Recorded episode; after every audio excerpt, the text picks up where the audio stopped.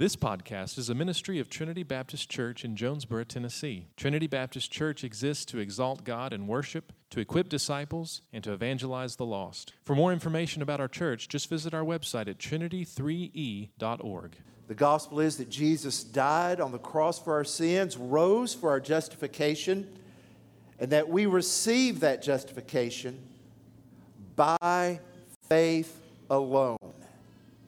That's it nothing else. So, Galatians chapter 3, verses 23 through 29 will be our text this morning. As you're turning there, just wanted to give you an update on Emma. It's been a few weeks. Uh, Emma's my daughter that has almost seven years ago was uh, stricken with a very rare neurological, uh, you don't even know how to describe it, attack where her body basically attacked her brain. Uh, for those of you not familiar with the story, she was deemed to be terminal. They didn't think she would live past a year. Well, here we are seven years later and still seeing small signs of improvement. This past week, she battled pneumonia. Uh, we gave, she was on an antibiotic administered through IV, but is doing better. And so we thank God for that and ask for your continued prayers for healing, not just for God to sustain us, pray for that too. But we believe that God is healing her and pray for you, ask you to join us in that prayer.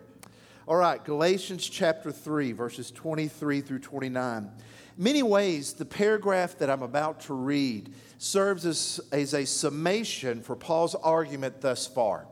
He's bringing this, uh, this part of justification by faith to a conclusion. Now, in chapter 4, he's going to start talking about our adoption as well as that we are heirs of the kingdom, of God's promises by faith. But before we get there, Paul wants to remind us once again that we are justified, made right with God by faith. Hear the word of the Lord, starting at verse 23. Now, before faith came, we were held captive under the law, imprisoned until the coming faith would be revealed. So then, the law was our guardian until Christ came in order that we might be justified by faith. But now that faith has come, we are no longer under a guardian. For in Christ Jesus, you are all sons of God through faith. For as many of you as were baptized into Christ have put on Christ. There is neither Jew nor Greek. There is neither slave nor free. There is no male and female, for you are all one in Christ Jesus. And if you are Christ, then you are Abraham's offspring, heirs according to the promise.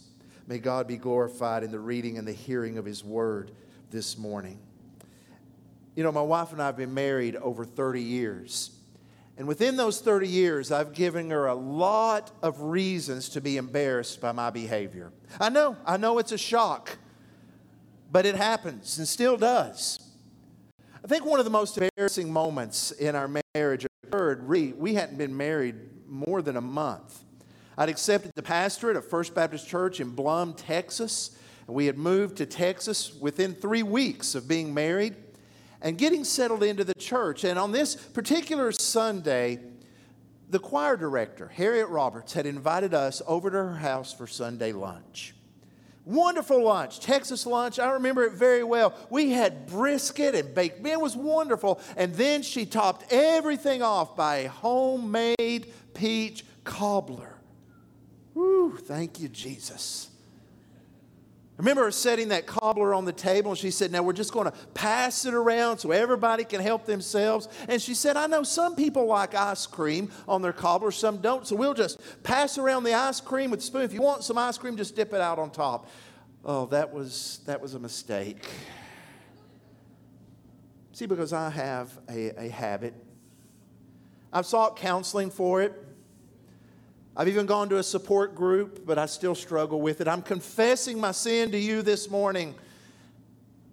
I like to eat ice cream out of the carton.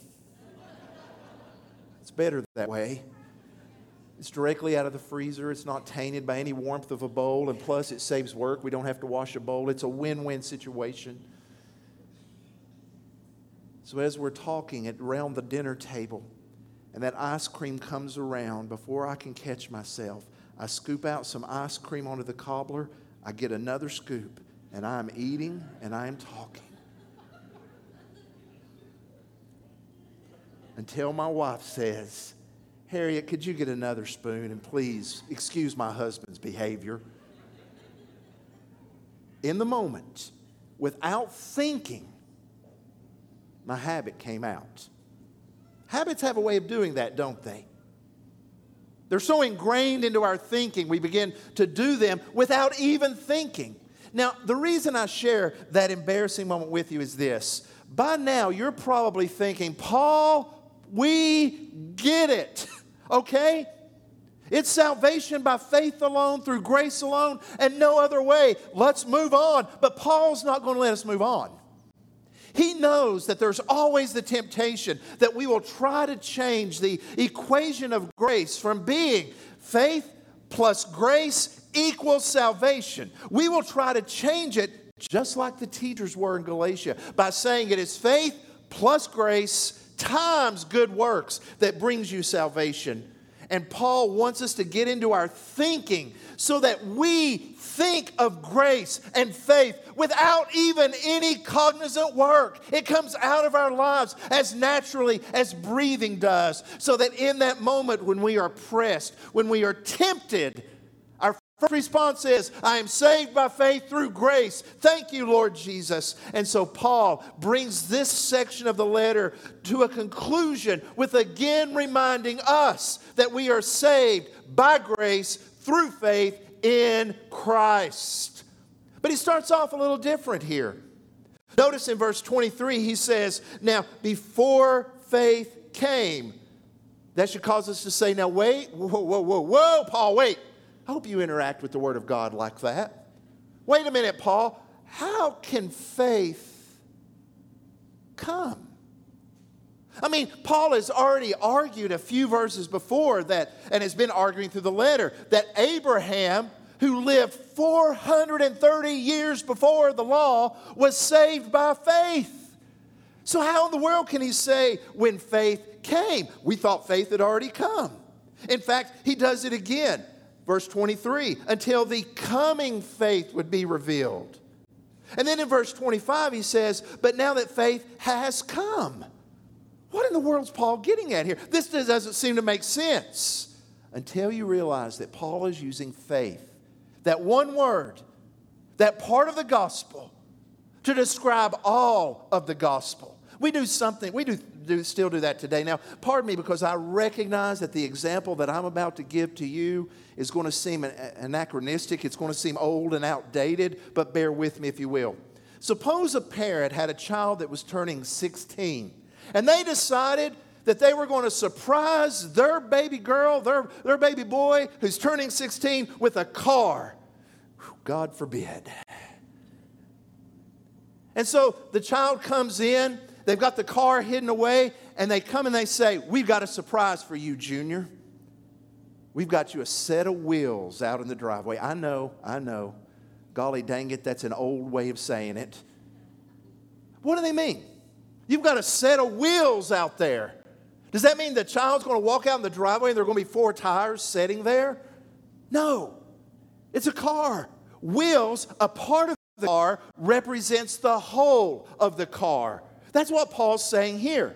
Faith represents the gospel of Jesus' death and resurrection, and that by faith you can be a part of Christ. Because notice, once again, just to show you I'm not making this up, look at verse 24 again. So then, the law was our guardian until Christ came. Look at the connection, verse 23. Before faith came, the coming faith. And then in verse 24, until Christ came. And then in verse 25, but now that faith has come. So faith to Paul becomes a one word summary of the gospel of Jesus Christ. He doesn't want us to get away from it, that it is by faith that we are saved. And because of that faith, there are four truths that I want us to cling to this morning out of this paragraph that we can hold on to as sure as we are breathing right now that because faith has come, we can be free. Freedom. Jesus said, You shall know the truth, and the truth shall set you free. We need freedom. Notice in verse 23, he starts out by saying, Before faith came, okay, so before Jesus came and died and rose again, we were held captive under the law, imprisoned until the coming faith would be revealed. In other words, we were imprisoned by the law. The prison was made of bars of rules and regulations. You see, the law imprisoned by revealing sin, but not delivering from sin. The law made clear the problem, but could not solve it. It could cause us to, to look forward to the coming sacrifice of Jesus, who would be the Lamb of God slain before the foundation of the world, slain for our sins. But the law could not interact or, or bring about a change in our hearts where we became delivered from our sin. Paul made the very same point in a different way in the book of Romans. He says, Sin will have no dominion over you, since you are not under law, but under grace. Now, think about the inverse of that. Think of it like this, and, and once again, I'm doing this just so we'll see that the law imprisons. For sin will have dominion over you since you are under law and not under grace. That's the inverse that Paul's correcting with this. He's saying if you are seeking justification with God by following rules and regulations as regarded in the Torah, it is not going to bring about what you desire in being made right with God. Now, Paul acknowledges in a very unique way that this language may be far removed from the Galatians because, after all, I look out and I don't know many of us that felt compelled to follow Torah. So Paul makes this point. Look at the pronouns that are used. Verse 23 We were held captive. The law was our guardian. That's verse 24. Verse 25 Now that faith has come, we are no longer under guardian. For in Christ Jesus, you are all. See the change in pronouns? We, our, we. And then all of a sudden, it's you. Paul is making this point that these teachers who are telling them it is grace plus faith plus following the Torah that identifies you as the people of God were not even, not even justified by the law themselves. He said, We as Jews could not find justification this way, but you are sons of God. How? By faith. Therefore, don't escape the prison of sin only to become incarcerated under the captivity of the law, which could never set you free. The law simply points out where we have failed and how we need a Savior. The law tantalizes us, promises us if you do this, then you will be righteous. If you do this, then you'll be righteous, if you'll permit me once again to show my age. I'm quoting the lyrics of a song from back in the day. The words that said, You can look at the menu, but you just can't eat. You can feel the cushions, but you can't have a seat. You can dip your foot in the pool, but you can't have a swim. That tantalization. Just do this. If I can do this a little bit more, then I'll earn God's favor. The good news of the gospel is that God's favor has been given upon Jesus Christ. And by faith in him, we share in that. And the good news of the gospel is the things that we really long for, the things that prompt us to sin. Because sin always preys upon our desires and promises us, you do this, you will get what you want. What do we want? The same things to be loved, to belong, to know joy, and to know peace. And sin always tempts. And the law always promises you can get those things through your efforts, but they never. That's why when Paul starts talking about life in the Spirit in Galatians chapter 5, he says the fruit of the Spirit And remember, the Spirit is God Himself dwelling within us. How do we know God is dwelling within us? You'll have the fruit of love, joy, peace, patience, kindness, goodness, faithfulness, gentleness, self control. Against such things, there's no law. The law cannot give these things.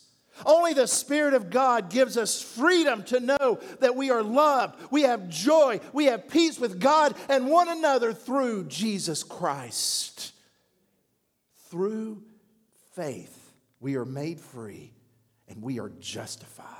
Look at verse 24. So then, the law was our guardian until Christ came in order that we might be justified by faith. The law served a purpose. Its purpose is shown in the word guardian. Now, that's the Greek word pedagogue. Some translations translate it as teacher. I don't think that's a, a great translation, and this is why.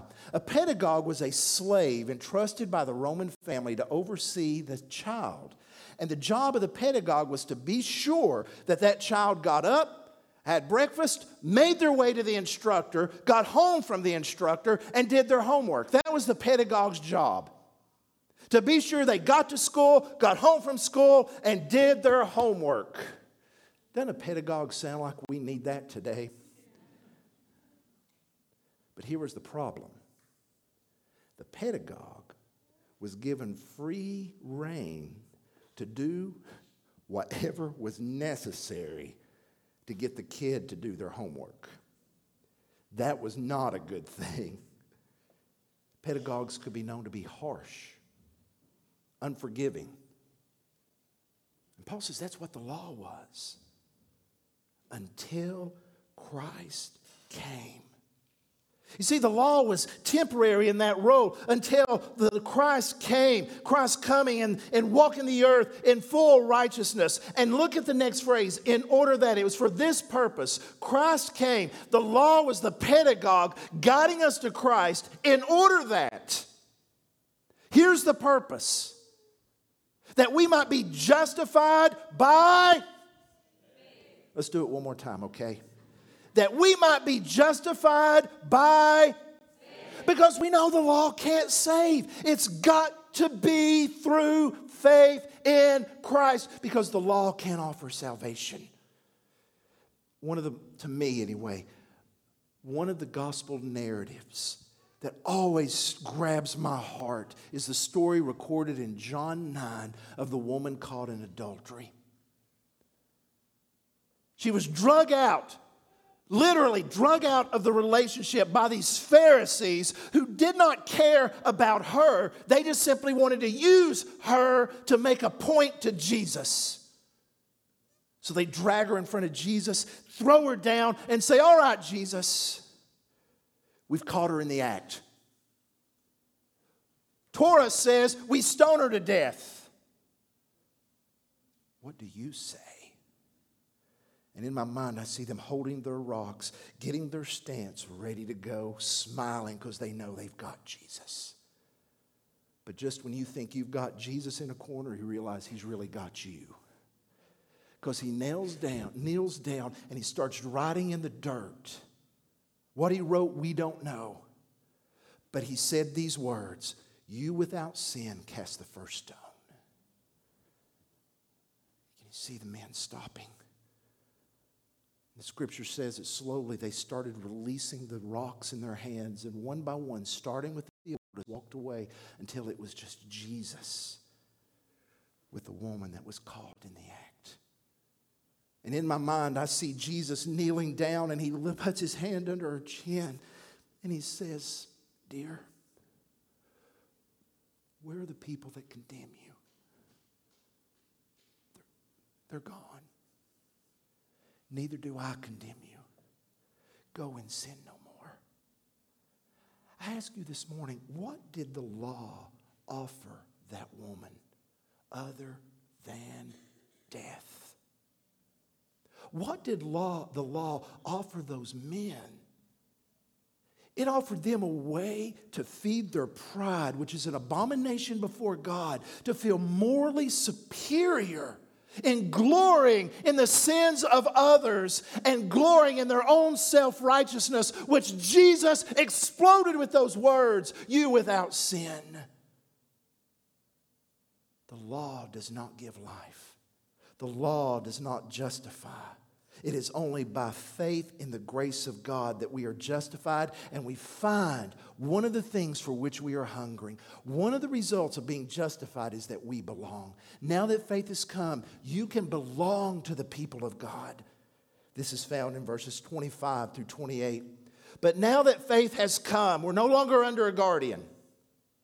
The law no longer has to, to point us, discipline us, because the Spirit of God has come. Now look at verse 26 For in Christ Jesus, you are all, and I love that you. Later on, we're going to see that whereas the Gentile Galatians did not struggle with the Torah, they still struggled with sin. And he says, You now are sons of God. That's language from Abraham, that's language from David in Psalm 2. Through faith. Your sons. It's the language of adoption. Adoption is one of the overlooked metaphors describing salvation that Paul is going to dive into in chapter 4, verse 5. Although, right now, I just want to make this point. There are some who read sons, and today in our politicized agenda will say, you see, the Bible is against women, it's repressive. Please hear me. The phrase there, sons of God, does mean sons and daughters of God. But the word Paul uses is crucial for understanding the family of God. At the time Paul wrote this, women, daughters, were not considered heirs. If a rich man had daughters, his estate would be passed along to the nearest male relative. Daughters could not inherit. Sons, however, could inherit. Sons would receive the estate the father had promised. So understand when Paul says you are all, that word all encompasses man, woman, slave, freeman. It encompasses all. You are all sons. In other words, every one of you by faith has a right to the promised estate of God, which is eternal life. Without distinction. Paul hammers home this point in verse 28. There's neither Jew nor Greek nor slave nor free. There's no male or female. You are all one in Christ Jesus. Now, understand that in verse 28, he's not saying those distinctions are erased. When a person became saved, they may still be a slave. As emphasized in the book Philemon, that Paul wrote to Philemon, who owned slaves, particularly regarding a slave by the name of Onesimus. The distinctions of male and female were not erased. But what Paul is saying here is that those distinctions are transcended by the gospel. There's no second class Christian. There should be no dividing lines in the church between black and white, rich and poor, where you're from or where you're not from. He says you all come together as the people of God, one. And I find it interesting that the language Paul uses here, these, these three parts of slave, of male, female, and then also what does he say of Greek and Jew, were in particular response to a prayer that Jewish men would often utter in their piety, this false piety, a Jewish male would often pray, Lord in heaven, I thank you that you have made me a Jew and not a Gentile. I thank you, Lord in heaven, that you have made me a free person rather than a slave. And Lord in heaven, I thank you that you have made me a man rather than a woman. And Paul takes that prayer and he tears it in two now, and he says, In the gospel, there's neither male nor female, nor Greek nor Jew. There is neither male, rich or poor. There is one family of God to which we belong. And as a symbol of that belonging is baptism. Verse 27 As many of you as were baptized into Christ have put on Christ. That language is powerful. As I said earlier, baptism is not what saves. These three boys who stepped into the water today had professed faith before they were saved. Baptism was that symbol. I often use this analogy to explain it. Stepping into this water doesn't make you a Christian any more than going into McDonald's makes you a hamburger. It's by faith we are saved. But that does not denigrate the importance of baptism in any way. To Paul, the idea of an unbaptized Christian was an oxymoron. Baptism was an act a believer did in obedience to the Lord to demonstrate their union with Christ. The language of union is crucial. Look at the prepositions found throughout this passage. Starting in verse 24, until Christ came. Looking down to verse 27, baptized into Christ, have put on Christ. You are all one in Christ Jesus. And then he says, You are Christ. Everything speaks of being in Jesus. That by faith we are placed in him so that the blessings given to God, given to Christ from the Father, are given to us also. Why? Because we are in Christ. Don't overlook that especially that language that Paul uses of putting on Christ. That's the language of putting on a jacket or a shirt, or in that day and age, putting on a, a robe. It's a way of saying, I am clothed in him. It's that language of righteousness. That we are by faith in Christ and he dwells within us. Which leads us to the hope we have. Now that faith has come, you can have hope. Verse 29, he says, If you are Christ, then you are Abraham's offspring, heirs according to the promise. To say you're Abraham's offspring is to say you're part of God's people. Not because of your genetics, not because of your lineage, but by faith, heirs to receive what is promised. Now, Paul's going to explore this topic more in chapter 4 about being sons and heirs.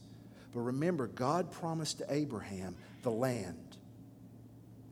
We receive something far greater eternal life, yes, but a new creation, a new heaven, and a new earth.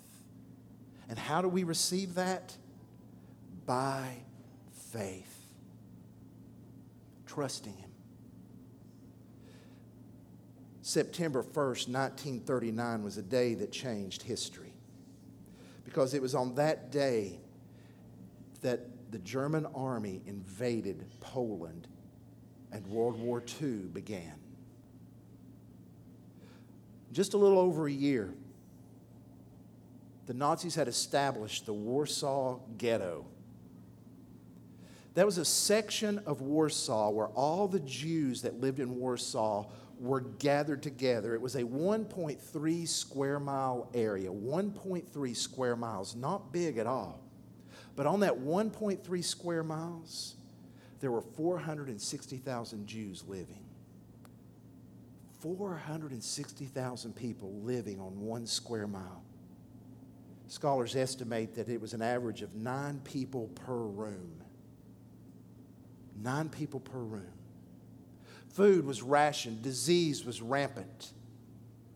But there was even something worse than that. The Warsaw Ghetto was the spot of deportation to the extermination camps. By the summer of 1942, there were 240,000 Jews sent out of the Warsaw Ghetto to the Treblinka extermination camp. To stay in the ghetto was to risk death, but to be deported guaranteed death. Now, in the midst of this darkness, there were glimmers of light. One such spark was a lady by the name of Irena Sendler. Irena was part of the Polish underground. When word spread that a typhoid fever outbreak was ravaging the ghetto, she developed a plan. She would go into the Warsaw Ghetto disguised as a sanitation worker. And she would then smuggle children out of the Warsaw Ghetto in bags, in boxes, any way she could get them into the truck and get them out of the ghetto to safety. She saved more than 2,500 children before she was arrested and tortured. But there was always a choice. When she knocked at the door of a family, the parents had to make a decision. Will I trust her to get my child to safety? Because I know if they're caught, it will mean death. Will I trust? Will I have faith that she can deliver them? That's the same question Paul is reminding us of. The Savior has come. He can deliver us from our sins. But will we have faith? Believe on the name of the Lord Jesus and be saved. Bow with me, if you will. Father, I want to thank you that you have provided the means of salvation when we could not save ourselves. Father, there was nothing that we could do. But in your grace, Father, you sent Jesus at just the perfect time that he would die upon the cross for our sins, that he would be raised from the dead for our justification. And Father, I thank you that this is ours, not by works, but by faith. So, Father, I ask you this morning for every believer to be renewed in their faith. If they are facing doubts, oh Lord, bring them back to salvation by faith because of your grace. And Lord, as there's anyone that has heard this message and has not believed, I pray that you would stir their hearts, that they would believe on the Lord Jesus and be saved from their sins. Grant this, Father, we pray. In the name of our Savior. Amen.